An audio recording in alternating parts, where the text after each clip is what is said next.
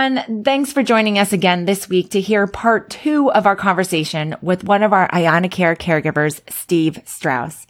If you missed part one, I'd highly recommend going back to take a listen so you're totally caught up with this incredible story. I'm so excited to bring you the rest of this episode today. And as he takes us through the end of his journey, Steve digs into some of the most important things he learned and what he intends to carry forward from his caregiving experience.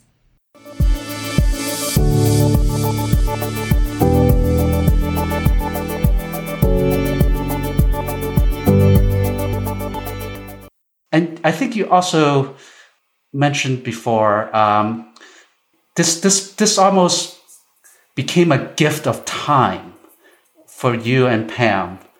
Uh, that was her phrase. That was her phrase. That was her phrase. Yeah. Yeah. Some weeks into the deal, it wasn't right at the front. It was, it was some weeks into it. She said she had the gift of time. In fact, I, I posted this in the IanaCare app, and I want to make a comment on the app here in a, in a little bit. But I posted that up there that she said, you know, there are people who die in a car wreck. There are people who have a heart attack and don't wake up. Uh, people have a piano fall on them while they're walking down the street, whatever. She said, there are people that are here and then gone. And she said, I feel like I've got the gift of time because she actually had me drive her around to the, to the cleaners. Uh, uh, to the uh, um, um, drive-through window at the pharmacy, and she was able to tell people thank you. She was able to express how grateful she had been for how they had treated her because we lived in a fairly small town and a lot of high hun, high you uh, kind of folks. And uh, in fact, that's one of the things we liked about where we lived is it's it's uh, a friendly community. But she got to go around and tell people that. And she got to tell family that. She got to tell other friends that. And she said, You know, I've got the gift of time. So as opposed to counting the days of, oh my God, I'm going to die, it was using this space to do that. So uh, the gift of time is, I think, a powerful phrase yeah. from her lips. And, you know, so glad that, uh, you know, you guys had that. Um, it also sounds like in that in that journey of 100 days um, you were really able to be present with pam mm.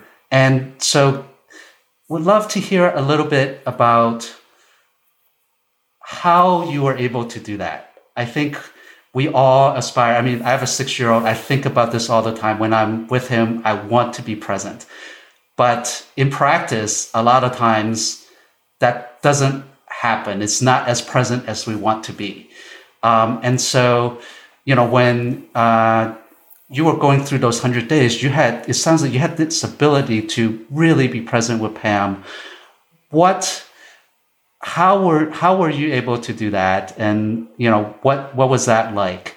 Um, would love to hear the context there there, there are two aspects to the answer to that. One was uh, geography.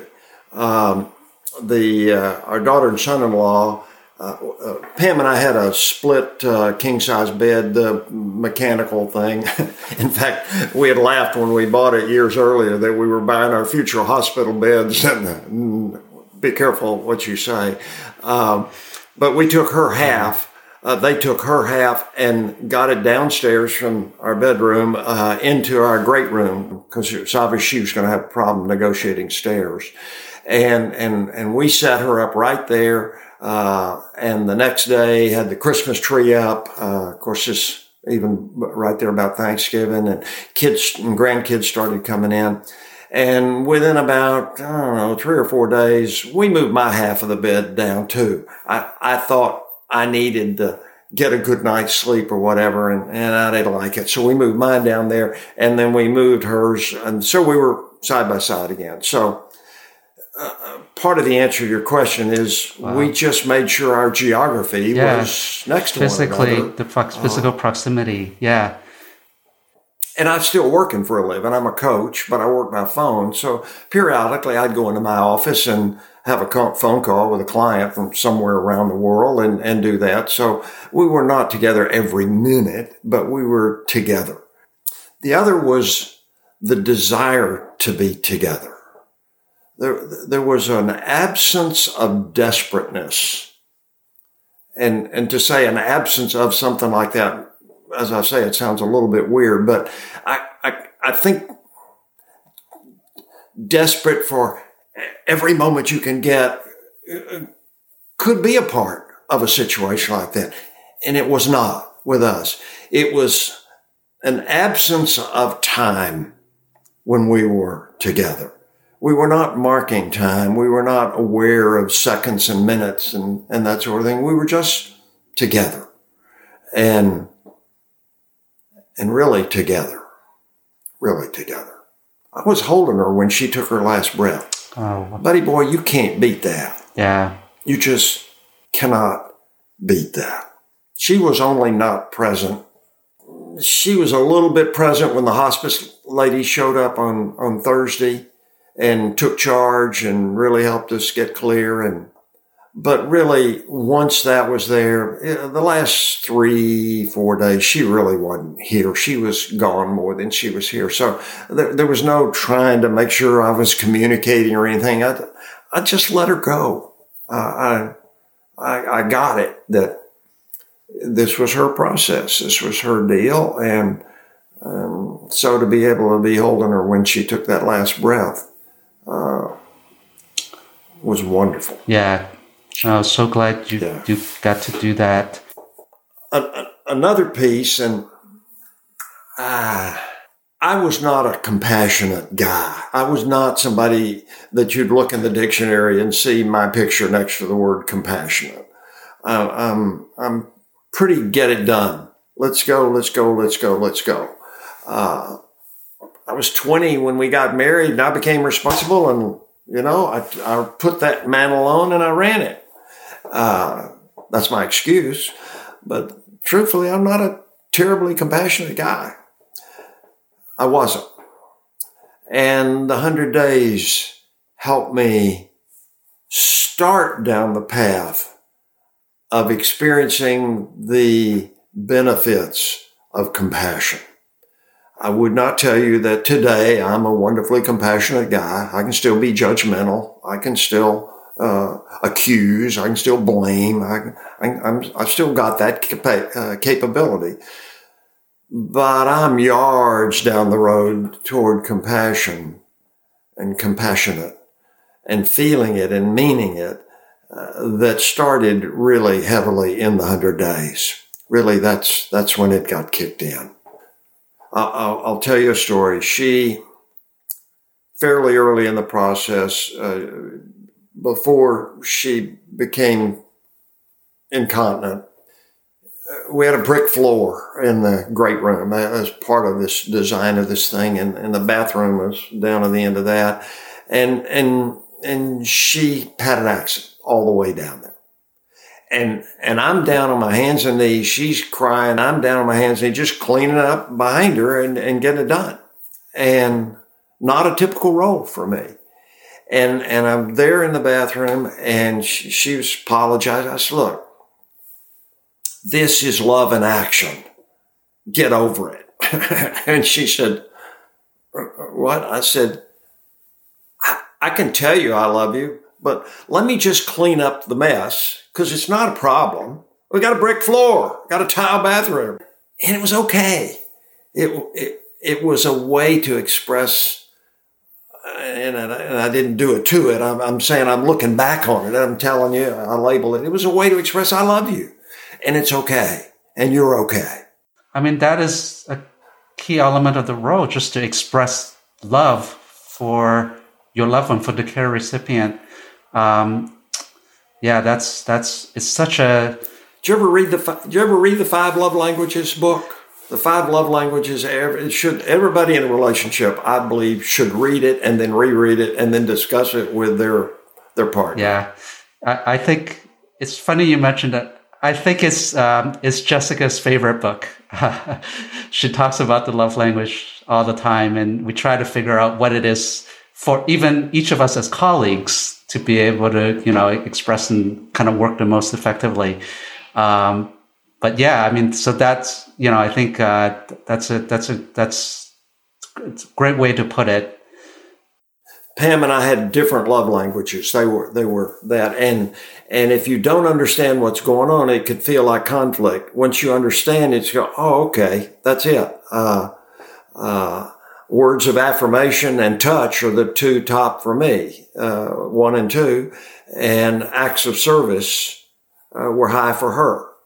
And uh, it took me a long time to learn to do some acts of service as a way to express love to her. So she serving dinner for her was a great way to say I love you.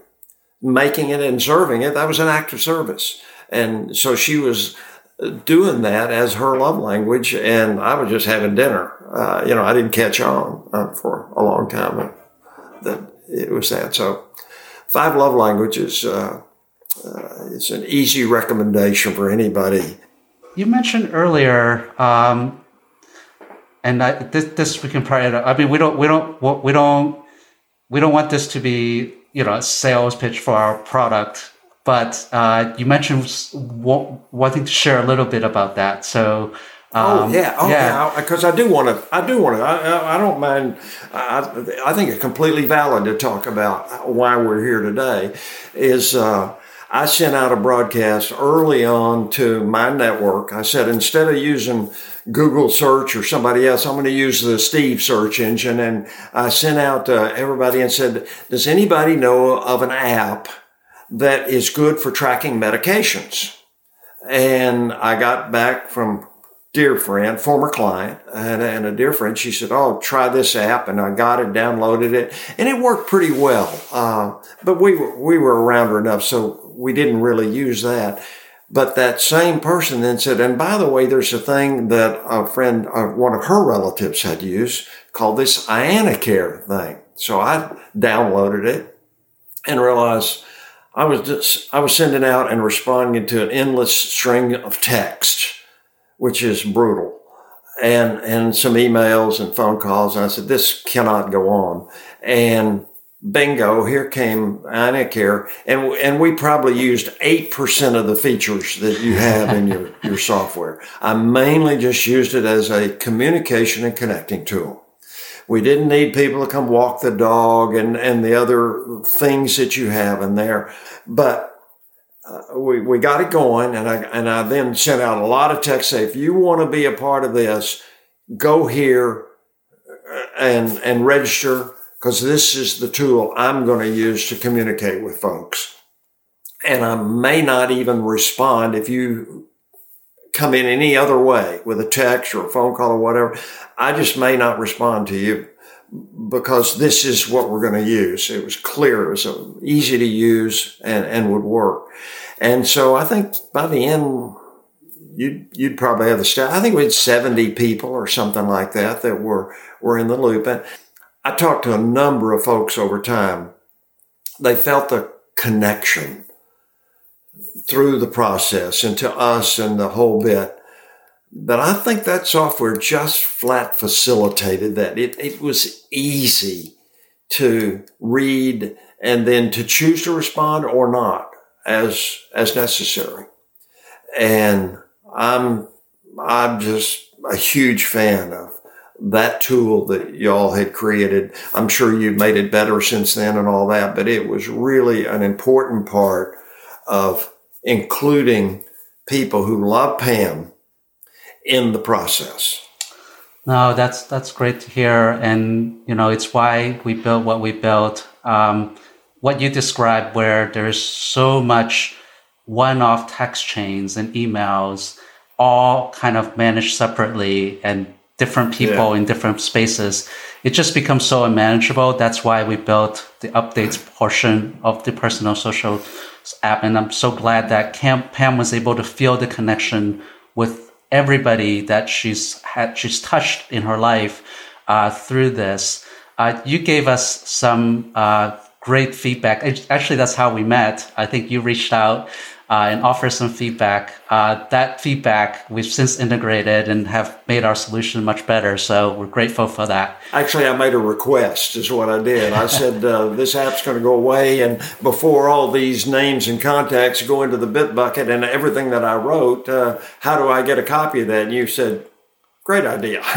and you did a, a little cobble up version first to get me some kind of crude stuff, and then you did it uh, really. So, so I love the fact that y'all were were hearing and responsive and and added to the richness. So I thought, boy, if if you do that with everybody, you're going to have the world's greatest app because what you're doing is building what people want and and need and can use, not just a great idea you had sitting in the dark somewhere with a pitcher of beer and said, hey, let's make that in there.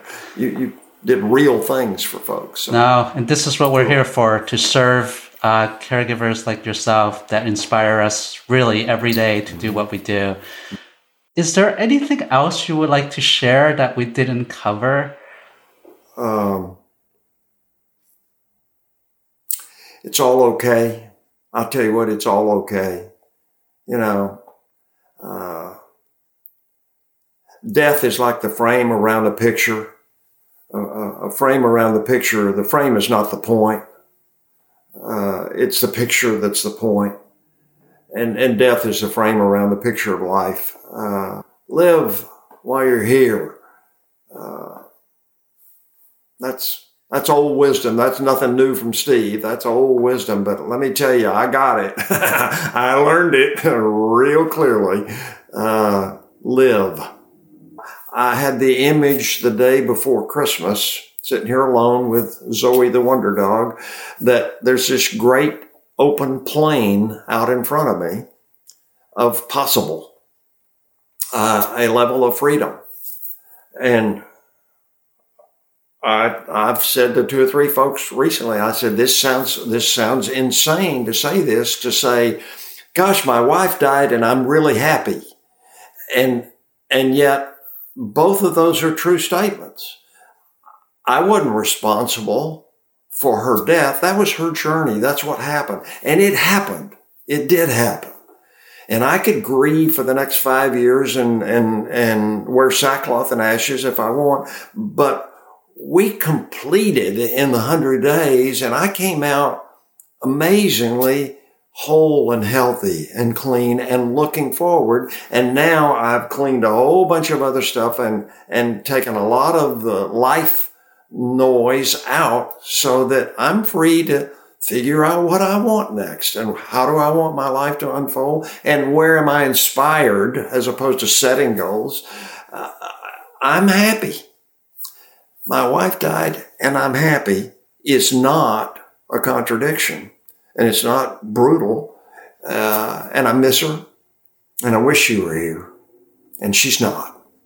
And I am and I'm going to go forward. I am going forward now, and I'm choosing happy. No, that's that's a great great summary, and you know you can you can choose how to how to really how to how to how to handle it. Uh, you can choose how you feel, and so you know you've chosen happy, um, and uh, things things will be okay. I'm glad, so glad to hear that things are okay and things are well with you.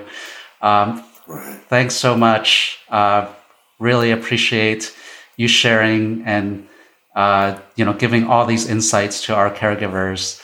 Uh, we you you just inspire us every time we talk. Uh, I get inspired, and you know we just want to do more to make our platform better, to share more, to help uh, the caregivers that really need the support uh, that they deserve. So, Steve, really, really appreciate it. You're most welcome. Thanks for having me.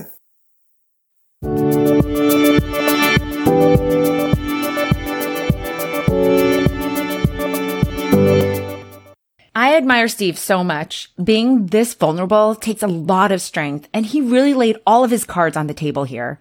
There's so much insight to be gained from his honesty and the way he talks about his life after caregiving. It's something we don't typically focus on, but no matter what your situation is, I think the way that Steve explores it here can provide so much comfort. You know, Steve's ability to move on from his wife's passing and to find joy and happiness after caring for her were a direct result from how he approached the time they had together. You know, I hope we can each take away and internalize how critical it is to be present. You know, it's so much going on each day. Sometimes it just feels like I'm just checking the boxes, right? Did the kids get dropped off? Yes. Did I bring my dad his medication? Yep. Did I send that email? Mm-hmm. And the moments in between are just enough to catch my breath. And so I feel so lucky to hear his story as such a great reminder to make the most of our time while we have it. As always, let us know what you thought and jump into this conversation on social media where you can find us at IanaCare. Thank you for joining us.